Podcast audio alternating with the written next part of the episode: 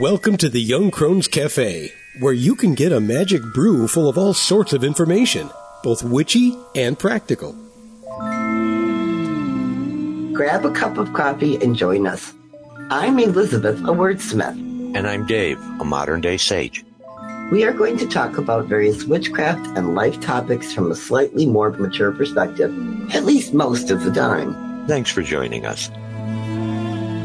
On the Path, which is the name for our personal witchcraft practices, we have spent a great deal of time discussing what we believe and why. These conversations led to the writing of a book full of information about our tradition. We call these beliefs metaphysical kernels of thought because they are the start of much, much bigger ideas. We thought we would share some of these with you. So, today's metaphysical kernel of thought is Sabbats and cross quarter times. One of the things those on the path have always done is to celebrate the eight solar festivals that occur throughout the year. Many Wiccan practices call it the Wheel of the Year as a reminder that they return again and again to these times throughout the years. By celebrating over several years, we recognize that these festivals are related to some time or point of energy, and that the story of the god and goddess supposedly presented as the focus were just a parable to explain this. A parable is defined as a short, fictitious story that illustrates a religious principle of some sort. We worked together through several more years to connect to the various energies and were better able to relate to the idea that the Sabbats followed the peaks and energies of a continuous sine wave, more than a wheel, as a way to describe the ebb and flow of light and dark energies throughout the year.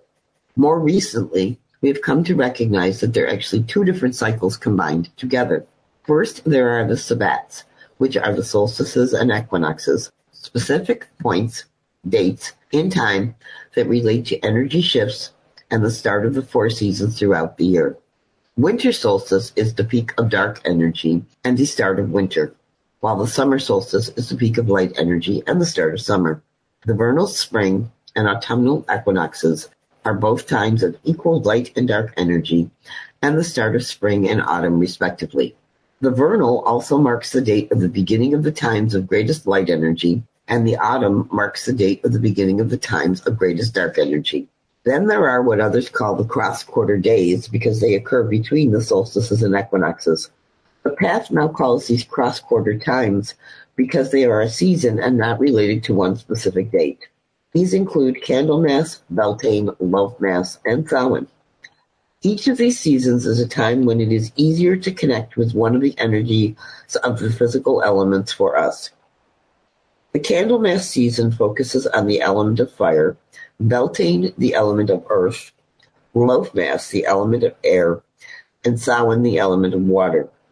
We celebrate the shift between the energies at the start of each season using a series of rituals that we call our ice cycle, which is an acronym for an Ingress, Congress, and Egress ritual. We have also developed activities that we use throughout each season that relate to working with the energy of a, each specific element. This week, we're going to talk about how, or discuss more, how those of us on the path tend to have messed with the traditional idea of the wheel of the year. I know it didn't stop being a wheel, but how we perceive it might be a little different. Sure, sure. More as a more as a cycle, which here again is a wheel. Yep, absolutely. No, I agree. Um, I think it's because we put different emphasis on different parts of it. The Sabbats are the solstices and equinoxes, and they are very time specific when you think about it. You know, they kind of move around two or three days each year in the calendar, depending, and they mark the Sure, but there is a moment when you can say that that is actually an astronomical and physical occurrence. Yep. Yes, exactly. And then the other ones, which we people call the cross quarter days, they call them greater sabbats, lesser, you know, all of that stuff. We tend to call them Candlemas, Beltane, Lammas, and Samhain. That's just the names we use. Feel free to call them whatever you like. Um, for us, those are not a specific date, but more a season. And right. they kind of run in between the solstices and equinoxes. Or the solstices and equinoxes seem to occur in the middle of each of those seasons, if that's a better way to describe it. yep. to start with. And for us, the we also tend to split the year differently because a lot of groups I've talked to over the years, um, the time of greatest light is equinox to equinox, and greatest dark is like fall equinox to spring equinox kind of thing. And we've shifted it over from solstice to solstice. Because if you think about it, in winter solstice, you're at the time of greatest dark. But after that, the light starts to increase. So isn't that so, so I'm going to interrupt there only because that was a spot where I struggled a little bit with learning. Mm-hmm. Um, but now I have, I, I've found a way where it makes more sense to me. Um, two things.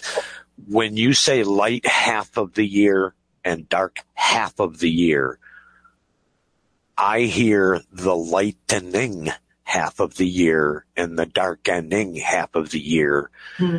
And to, to reinforce that, my practice has been for the last few years on the winter solstice. Anytime someone says to me, this is the longest night of the year, my response is always, and from here the light grows. Mm-hmm. So that is actually, even though it's the darkest, it is the beginning of the growing of the light. And so that was what I used to be able to wrap my head around this because because I sort of grew up with the the light half and the dark half as opposed to the growing and filling of the light and growing and filling of the dark.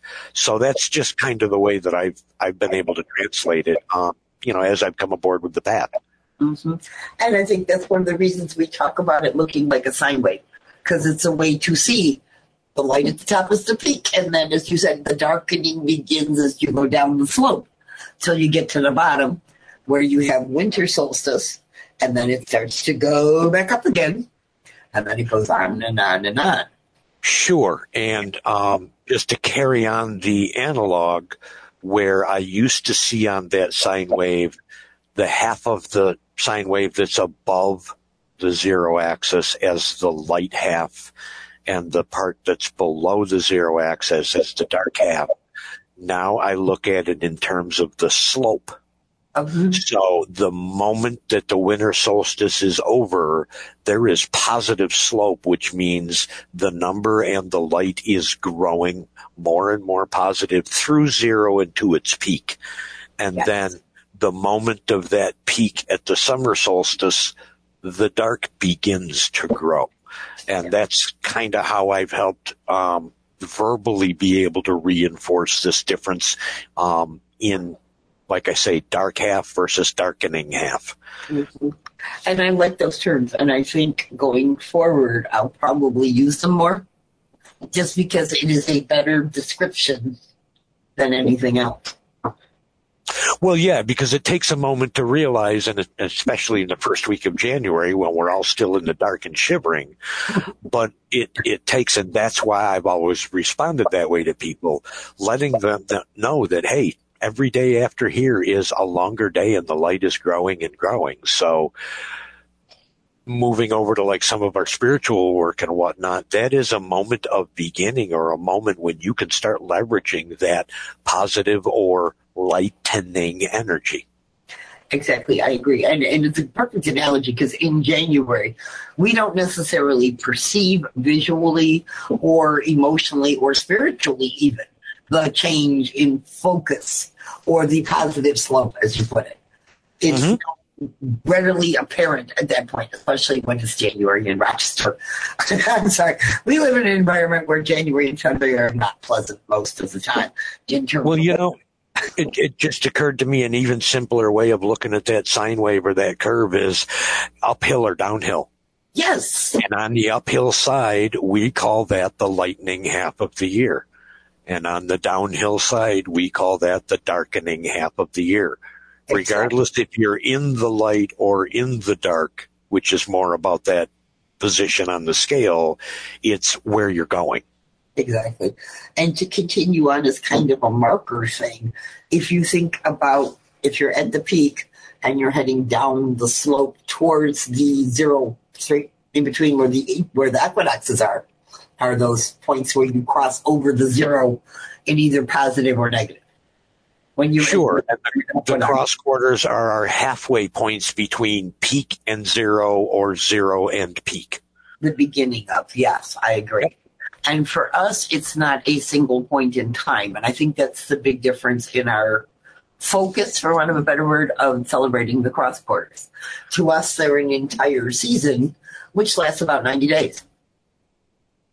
Right, right. I can remember the first time that, that you and Susie invited me to do, um, and we're going to talk about the rituals more, I think next week, if I'm not mistaken.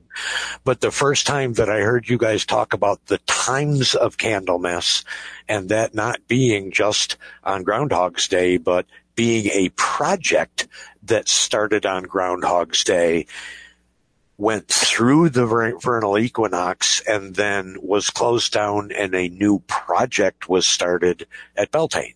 Yeah, in that sense. And it is almost a project because you are focusing on one of the four physical elements at that point. And right. we'll talk more about why, you know, which one we relate to which one. But to us, one of the reasons we picked we didn't pick. It, they picked us. We right. went looking to see which one we more closely connected with, and we discovered they were very related to our experience of our physical environment in that respect. And the reasons why this is this and this is this, and it works for our locale on the planet. So and- somewhere else, it may be very different. But the idea of each of these times of relates to a particular type of energy for you. Can you can you talk me through um, how you identified the particular element that you focused on for each of these times or periods or projects? Okay, sure. Candlemas, like you said, is around the beginning of February. And it, it isn't a specific date because we do this cycle of three. And our, it is, that cycle of three is a way of thanking the previous times of element and preparing to begin to work with the next element in the group, for want of a better word. So on Candlemas, we are saying goodbye to our focus on Samhain and the element of water. Yep. And we begin a period of focusing on fire. Right, exactly. Why why fire for Candlemas? Okay. If you could just talk me through those four, I think it would be helpful for, for some of our folks. Sure. When you think about it in where we live, we live in upstate New York, so picture we're in the dead ass of winter at the beginning of February, let's be honest, and it's pretty gray and gloomy. Water is pretty much frozen at that point. It's become frozen, so it is solid. It, it's still moving, but it's less accessible. Earth is asleep still at that point because we haven't yet moved into any signs of spring, regardless of the tradition of it used to be Imbolc when the lambs were born in England. Lambs were not born in February in Rochester. So it wasn't Earth and all of that growth and development. Right. Air is around, but it's cold, so it's not exactly hospitable. And we still need fire to stay warm and get through the rest of the winter. So, fire. Okay, so times of Candlemas, February and March, huddled around the fire praying for spring. Yeah, that, and it's a time where you need inspiration and creativity for as the world opens up. You're going to have to have ideas of what you want to do going forward. Beginning new things and thinking about things in a slightly different way or what inspiration can I use to get one through one more gray day in February without wanting to kick someone into the slush, kind of, you know? And then you move on to Beltane, which is May-ish, the beginning of May. And here in Rochester, that's when things are suddenly green. We've had daffodils, we've had crocuses, we've been known to have the occasional blizzard in April, just as a reminder that winter is still with us at all times. But by May, green is kind of winning. So I call it I call it the smell of worms. yeah, exactly. So that when the earth starts to come back to life. Yep. Exactly. So obviously earth is stronger, strongest for us at that time of year. Okay, so I can see we've transitioned from fire coming out of Samhain to No, Samhain is water. or water out water out of out of water and Samhain through fire and Candlemas, and now we're Earth and Beltane. Exactly. So you Okay, and growth and all that wonderful stuff. Now, fast forward, boom, boom, boom, summer solstice, boom, boom, boom, August time. Around here, there's a lot of serious harvesting going on corn, grain, you know, wheat, all that good stuff. And weather wise, we tend to get thunderstorms rushing through, lots of air energy there, or we have the thunderstorms where you get the weather blowing over, but we don't get the actual rain. So there's a lot of wind around. sure. Another another thing that I picture in that time is hanging herbs and hanging um, dried meats and whatnot, getting ready and preparing stocks for winter. So you hang them out on the sticks so that they can, you know, the air can get to them to let them dry. Exactly. Yes. So we have a lot of air energy in that sense. All right. And then you get around a little farther, up down the sine wave, around the wheel, however you want to picture it. And you hit the burn, the autumnal equinox, and then you hit October, which is Samhain. And we to get a lot of rain or the beginnings of snow, depending on the temperature at that time of year. So there's a lot of water energy present. Sure, yeah. Everything is either wet, drippy, slippery, icy, or beginning to get snowy, and pretty Yeah, soon we'll, ne- we'll need a fire. Yeah. That's exactly. So, and then you're back around again through winter solstice and back to Candlemas. So, the choices of the elements weren't ours; they were presented to us by our Sure. Sure, yeah. They come they come right through the windows. So now I can see the progression, e- even though it might feel different. It actually feels to me more attuned Yes, by going from fire to earth to air to water to fire. So yes, it's non-traditional, but boy, it feels really natural. yeah, exactly. Which is where we suddenly realize, okay, we are in tune more and more with our environment, where we live and practice when we do it this way. Now, if you live on the coast of California or you live in Texas or somewhere else, you have to look and see for yourself which element is going to be most predominant in which season. And then you celebrate that particular energy then. So, so this could be completely different in somebody like a, a you know a regional person in Brazil. Yes. They're going to form their own which element fits which period. Exactly. Okay, that makes sense. Thank you. I like to think so. You know, it, it, But for nor but for northern temperate, you can just work with ours. Yeah. yeah, it, it, it made so much more sense to us than going with the more traditional ones that were created in England all those years ago. Well, and those were always awkward for me to try to memorize, which is why I never really fully memorized them. But these make sense to, you know, what I have either out the window or under my feet. And, and that seems to be stronger medicine for me. I think so for us too. You know, when when we suddenly, it was like when we finally played with with what was what enough, and we suddenly realized, okay, this is it, and why? It deepened our experience of working with the elements. Sure, sure. I mean, I, I, I love that you guys sort of took the, the step off the cliff of faith and said, no, we're not going to do it the way it's always been done because that's not working for where we are. Yeah, And you guys were brave enough to sort of retool this and revisit it. Um, and over and, and over, it, and it comes out wonderful. it comes out wonderfully now. Believe me, there were lots of fits and starts along the way. Well, yeah, I mean, just looking through some of Susie's diagrams and whatnot, I can see about three different versions of this. Um, at one at one point, you referred to it as the broken wheel, which I loved. yeah, exactly. Um, but I can see that there's th- this is not a matter of days or weeks. This is a matter of there's a few years and a few seasons worth of notes that I've gone through with hers and seen some of the changes. So you guys must have worked on this for, for a good couple of years. Oh yeah, well, way longer than that even, because we recognized a while ago that it didn't quite fit, but you didn't want to stop celebrating either. Right, right. Yeah, I need some framework to work with. I just don't necessarily appreciate the one that's been prepackaged and handed it to me. Which, yeah. you know, why would any pagan want to feel that way? oh, I, well, there are those who do, and that's great.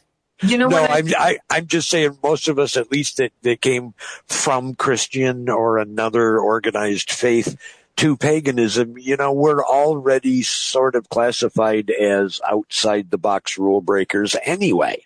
Well, maybe just a little bit. Come you on. know. I think that's one of the, as, as I keep saying it over and over, that's the best, one of the best parts about being a witch is I get to choose what I want to believe based on how I feel at any given moment.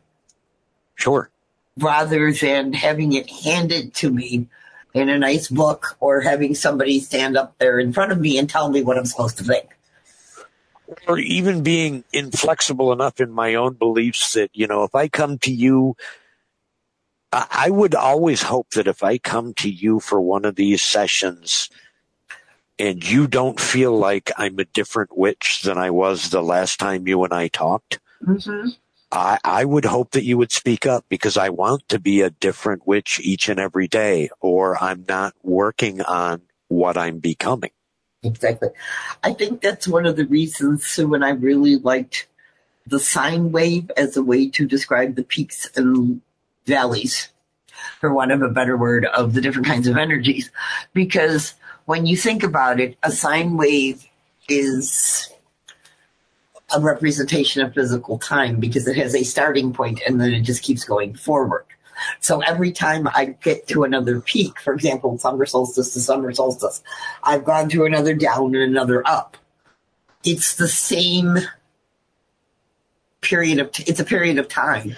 And sure. and that's, and that's almost impossible to visualize a span like that on a wheel model. Yeah, exactly. I think that's why we went with the sine wave instead of the wheel, because we acknowledge that even if the wheel turns all the way around and we get back to the same point on the wheel, we're not the same people we were.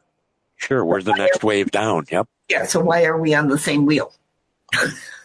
You know what I'm saying? We, we got stuck on the idea of we're on that wheel and it goes around and around and around. So it's continuous, which is important because. Well, you've put, you've put motion into the wheel of the year and that motion is year to year motion. Exactly. And I'm not the same person as I was a year ago. I know right. I've done a lot of different things and worked on myself in different ways. I hope. I like to think I'm growing and changing the older I get.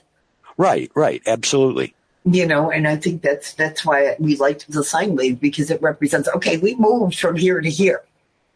Literally, we went from here to here.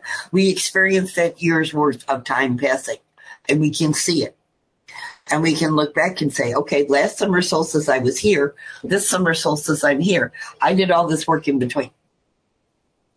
You know, that, that just I'm gonna I'm gonna make a note and table it for another discussion uh-huh. Um, but that just gave me a great idea for unique, a unique way to journal the passage of time. Oh, okay. I'm glad that I give you ideas for things. Yeah, yeah, absolutely. That's either going to become another discussion or possibly a tip, trick, or witchy hint sometime in the future. That sounds reasonable. But I think we've kind of covered the basics of how we look at it. I think this will become part of other discussions. As you said, we're going to talk about our ice cycle next time in more detail so you get some idea of what it means and that's that's we, the term that you use to to to describe the process instead of the moment that you go through at a cross quarter time to sort of acknowledge and not necessarily put away but you're finished with your own work with one element and beginning a connection and some fresh project or work with a new element. Am I correct? Exactly. That is a good way to describe it. In it, it's just it, it's kind of a joke because it sounds like an icicle. And we get a lot of those in Rochester. We do have a lot of discussions during, as they say, the dark times of the year or the darker times of the year where you're more introspective. So we've had a lot of discussions and the icicles are thick outside. So it's, it's kind of an inside joke. Sure, absolutely. It's kind of appropriate too, but I think this is a good way to stop here rather than go down yet another rabbit hole. But well, and I, okay. I just want to take a minute to recap for me because I've sort of learned through this process, or I'm. My goal is to learn through this process of podcast episodes with along with our listeners. So, mm-hmm. what we got today was we used the four major Sabbats as events because they are astrological moments, and we can acknowledge that power we use the four cross quarter times a little bit differently in that we use each one as the beginning of, of some focused project on a specific element work that will carry us from that cross quarter through a Sabbat to the next cross quarter.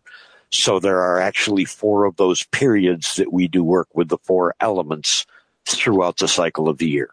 I would agree perfectly. Just two things. Um, just because we are focusing on one element more deeply does not mean the other ones are not available if we need their energy for spell work or magic or ritual. Obviously, they're just not the predominant energy. They're just understood. Easier, they're easier to access. How's that? Well, and, and and like we talked about with the reasoning behind them, they're more prevalent in our awareness at the time. Exactly. And then the other thing, this is a joke. Um, some people refer to them as greater and lesser sabbats. And we joke, Sue and I, the lesser sabbats were actually the solstices and equinoxes, if you're talking about it in those terms. And the greater were the cross quarters. And we, we came to the conclusion that they were greater because they take a greater amount of time to get through. So they're not a specific date, but and then we got like way later on. We got we started talking about. Remember, they used to be called greater and lesser sabbats. Sure. And we looked it up and we're like, oh my god, the greater are the four cross quarters. Right. Right. Yep. And maybe we might have come to some of our conclusions a little sooner if we got. You know, and I'm glad I'm glad you pointed at that because that's going to give me some personal reflection today on how much import I've always put on the astrological moments, but they are actually less of the working that I'm doing my spiritual growth than the cross quarter times are. So I'm mm-hmm. glad I got that reminder of that today. It's kind of interesting when you think about it. They're just a moment in time. They're a shift in energy, which does affect us in that sense. Sure. But sure, but that's all they are is a shift, and now we have new energy to work with. Exactly. So with that, excellent. Well, I'm I'm glad we were able to wrap that up pretty with the bow, so that at least someone might understand it. We can hope. and if you right, just shoot us an email. Yeah, absolutely. Um, you're you're always welcome to contact either one of us at twoyoungcrones.com. Exactly. Um, su- surprisingly enough, our emails are Dave at twoyoungcrones.com and Elizabeth at twoyoungcrones.com. So there we go. All right. I'm great. And uh, thanks for an awesome chat there, friend. Back at you. Witch stones are a divination tool we created as part of our practice that deals with what we call concrete stones, specific types and kinds of energy, and conceptual stones, things and ideas about witchcraft, which can be read with either a seen or an unseen meaning. Recently, we have developed a set of oracle cards using this information. We would like to introduce you to one of these stones right now. In today's Witchstone Spotlight, we'll be looking at the stone for Dark God. Concept stones focus on an aspect of the craft rather than a specific physical energy, and they detail the causal relationship of action and result, echoing the ideas of as above, so below, and as below, so above. The Dark God is the second of eight mental concept stones of the Witchstone Oracle deck that relate to the energy of thoughts or processes. It displays a pictograph of a black horned figure with red, black, gray, and white antlers and gray eyes surrounded by a white and black border. The border being split, white over black, tells us that this is a concept stone. The border being white over black, or air over earth, tells us that this card represents a mental concept. Throughout ancient history, there have been pairs of god and goddess figures that have represented the dichotomies of light and dark. For example, the Egyptians had Horus, light, and Set, darkness. The Persians had Ahura Mazda, light, and Angra Mainyu, dark. And the Baltic Slavs had Bialobog, light, and Kernalog, dark. These were not exclusive, and one could not exist without the other.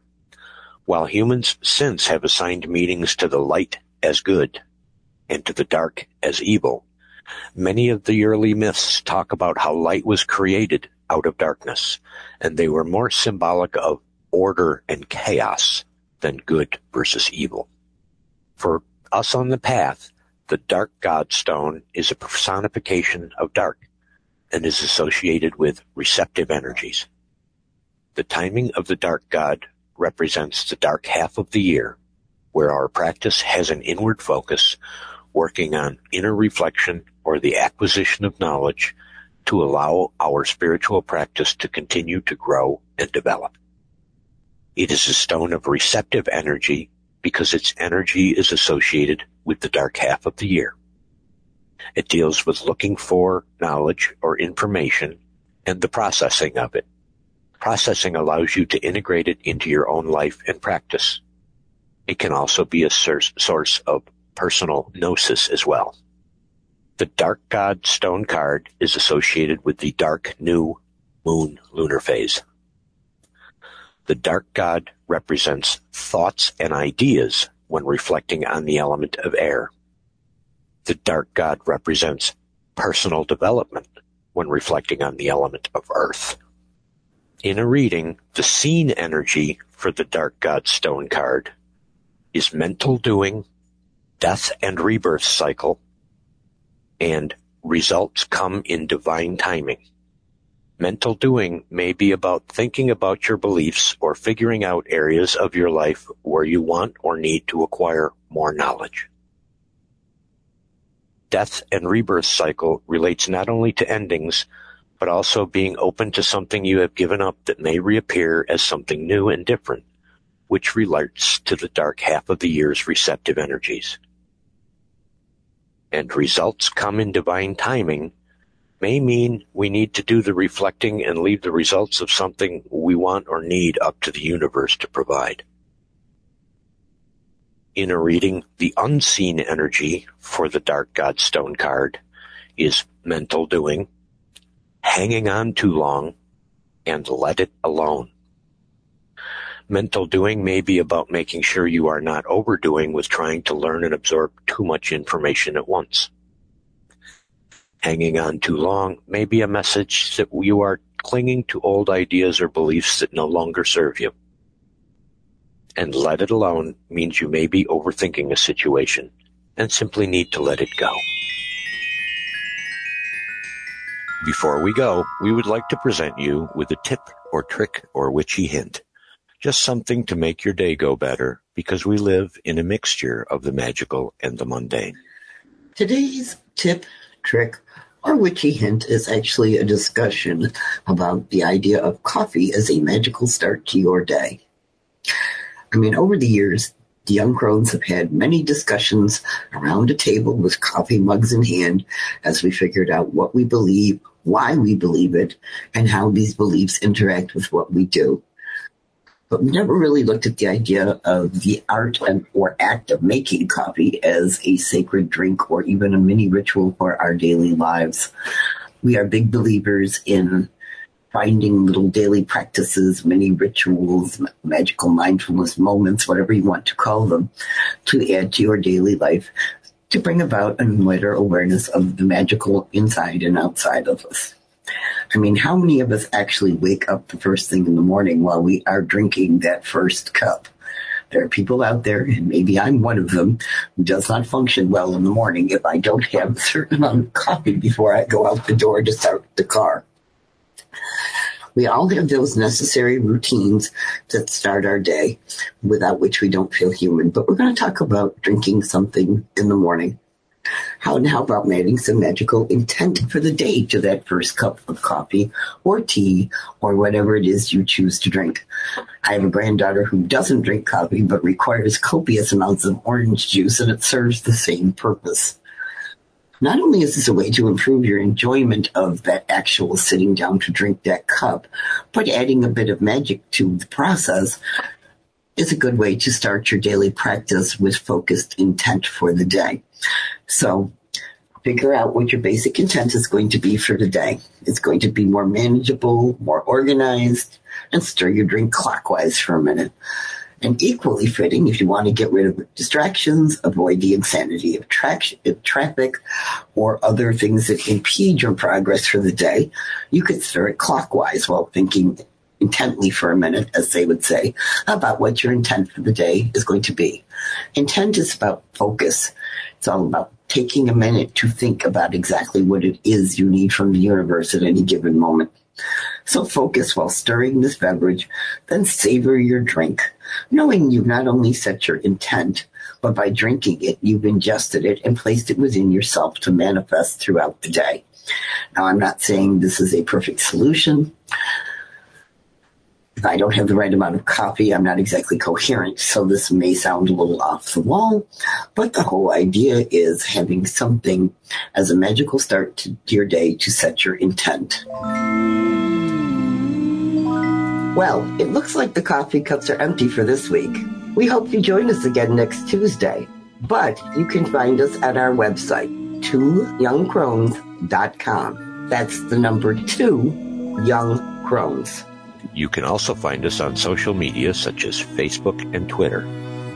Until then, Until then, remember, remember, we are witches who work with energies to effect change. we are believers in both immanent and transcendent divine. We are celebrants of the passage of the solar and lunar cycles. We are hedge walkers who pass back and forth between the worlds of the magical and the mundane. We are seekers of knowledge. We are walkers of a spiritual tradition we call the path. So So it be.